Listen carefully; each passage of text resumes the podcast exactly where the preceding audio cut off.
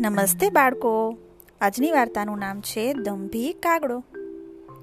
દંભી એટલે જે ન હોય ને એ દેખાવાનો આપણે પ્રયત્ન કરીએ ને, એટલે દંભી કહેવાય. આવો જે કાગડો હતો ને, એની જ આ વાર્તા છે. એક હતો કાગડો. કાગડો એટલે કાળો તો હોય જ, અને વધુમાં આખા કાગડાની નાતમાં કદરૂપો હતો. એક દિવસ કાગડાને શું સોચ્યું ને કે સૌથી વધુ કદરૂપા કાગડાને સૌથી રૂપાળા દેખાવાનું મન થયું. થયું એવું કે આ કદરૂપો કાગડો જંગલમાં એવી જગ્યાએ ઉડતો ઉડતો પહોંચી ગયો ને જ્યાંથી એક રૂપાળો મોર હમણાં જ કળા કરીને ગયો હતો. આ જગ્યાએ મોરના રૂપાળા પીછા વેરાયેલા જોઈ કાગડાને થયું, લાવને, હું મારી પૂંછમાં આ મોરના પીછા ખોસી દઉં. પછી તો મોરની ચાલ ચાલતા તો મને આવડે જ છે. અને આ કાગડાની નાતમાં કોણ રહે? હું તો રૂપાળા એવા મોરની નાતમાં પડી જઈશ અને એમના ભેગો જ હવે રહીશ.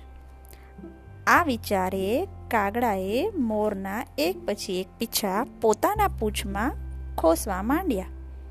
પૂંછનું કામ પૂરું થઈ ગયું.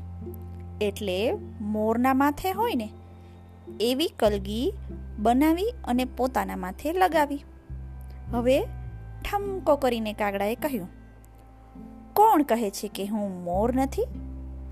પોતાના હૃદયમાં મોર બન્યાની પૂરી ખાતરી સાથે કાગડો તો ઉપડ્યો. મોર પંખીના આવાસમાં. જ્યાં મોરનું ટોળું ચરતું હતું ને, એના ભેગો એ પણ ચરવા લાગી ગયો.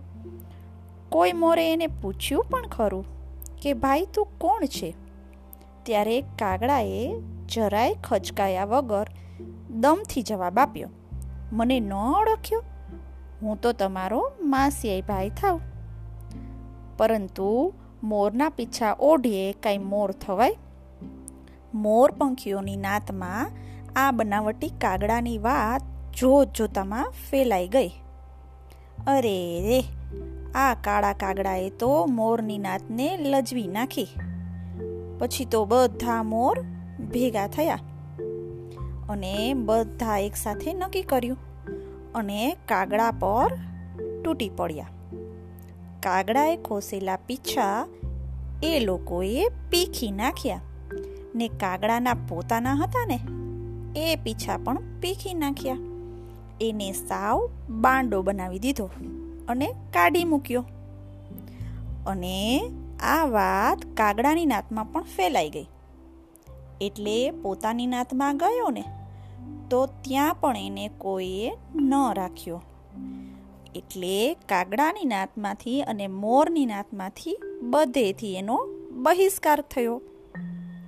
હવે કાગડો ન રહ્યો ઘરનો કે ન રહ્યો કાટનો જોયું બચ્ચાઓ? ક્યારેક આપણી સાથે પણ આવું થતું હોય છે, હં? આપણી સાથે ઘણીવાર એવું થાય છે ને કે જે ન હોય, એ દેખાવા જતાં બધું ઊંધું ઉતરે. ત્યારે સમજી લેવું કે આપણી સાથે આ કાગડા જેવું થયું છે અને આપણને બધાએ સમજણ આપી. તમે પણ જેવા હોય ને, એવાને એવા રહેવાનો પ્રયત્ન કરજો. નહીતર આપણી સાથે પણ આ કાગડા જેવું થશે. કરશો ને?